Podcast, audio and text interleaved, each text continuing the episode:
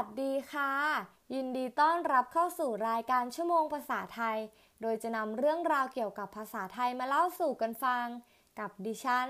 สิรินันพอดแคสต์รายการนี้เป็นรายการที่จะเล่าเกี่ยวกับวรรณคดี ให้กับผู้ฟังได้รับฟังกันค่ะ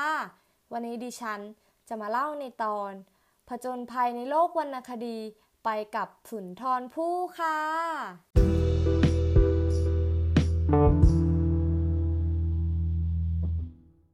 มาพบกันอีกครั้งนะคะ วันนี้เราจะมาพูดคุยกันในเรื่องวรรณคดีที่โดดเด่นของสุนทรภู่เรื่องราวและตัวละครสุดสร้างสรรค์ จากเรื่องพระอภัยมณี ผลงานกวีเอกแห่งสุนทรภู่พระอภัยมณีนะคะ เป็นวรรณคดีชิ้นเยี่ยมเรื่องหนึ่งของไทย เป็นผลงานชิ้นเอกของสุนทรภู่และเป็นที่รู้จักอย่างกว้างขวางมาตั้งแต่อดีตจนถึงปัจจุบัน เนื่องจากเขาคงเรื่องของพระอภัยมณีแหวกประเพณีของวรรณคดีในยุคเก่า มีจินตนาการล้ำยุคอยู่มากค่ะ แสดงให้เห็นถึงวิสัยทัศน์ และความเปิดกว้าง ความเป็นนักคิดยุคใหม่ของผู้ประพันธ์ เมื่อเทียบกับยุคสมัยเดียวกันได้เป็นอย่างดีนั่นเองค่ะ เรามารู้จักเนื้อเรื่องของพระอภัยมณีดีกว่าค่ะ พระอภัยมณีนะคะ และศรีสุวรรณเนี่ย เป็นเจ้าชายเมืองรัตนาค่ะ ทั้งสองคนออกเดินทางไปศึกษาวิชาความรู้ เช่นเดียวกับเจ้าชายในวรรณคดีไทยเรื่องอื่นๆเลยค่ะ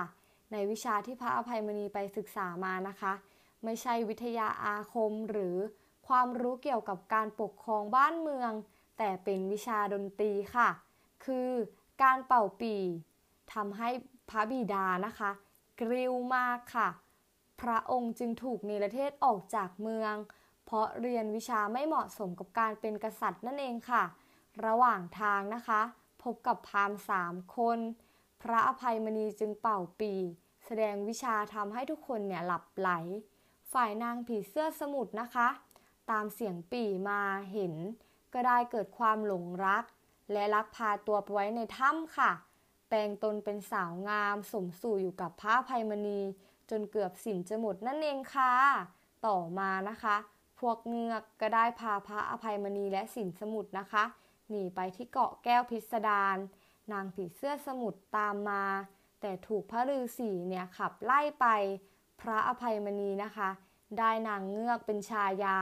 และก็มีโอรสร่วมกัน ชื่อสุสาครด้วย วันหนึ่งนะคะเรือของเจ้าเมืองผลึกและนางสุวรรณมาลีพัทธิดานะคะ ถูกพายุพัดมาที่เกาะแก้วพิสดารค่ะ พระภัยมณีและนางสุวรรณมาลีก็ได้พบกันและมีใจให้กันค่ะ พระภัยมณีนะคะ และสินสมุทรเนี่ยจึงได้ขออาศัยเรือไปด้วย ระหว่างทางก็ได้พบกับนางผีเสื้อสมุทรที่ได้พยายามตามมาเพื่อร่วมเรือ พระภัยมณีจึงพยายามหนีแล้วหนีขึ้นเกาะไปค่ะ จนเป่าปีให้นางผีเสื้อสมุทรเนี่ยขาดใจตาย แล้วจึงได้อาศัยเรือมากับอุสเรน สินสมุทรและนางสุวรรณมาลี ตามมาพบพระอภัยมณี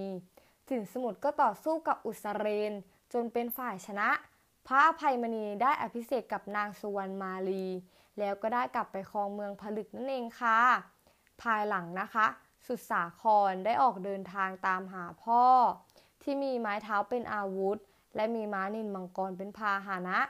ในเวลาเดียวกันนะคะ นางละเวงน้องสาวของอุสเรน ได้ขึ้นครองเมืองลังกา ก็ได้ตั้งใจจะแก้แค้นพระอภัยมณีนะคะ โดยระหว่างสงคราม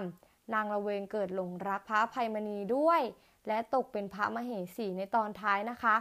พระอภัยมณีเบื่อชีวิต ต่อมาจึงออกบวช นางสุวรรณมาลีและนางละเวง จึงได้ออกบวชดด้วยค่ะ สินสมุทรจึงครองเมืองผลึก ส่วนสุสาครนะคะ ก็ได้ไปครองเมืองลังกานั่นเองค่ะ จบแล้วนะคะ ในตอนต่อไปจะเป็นเรื่องราวเกี่ยวกับอะไรนั้น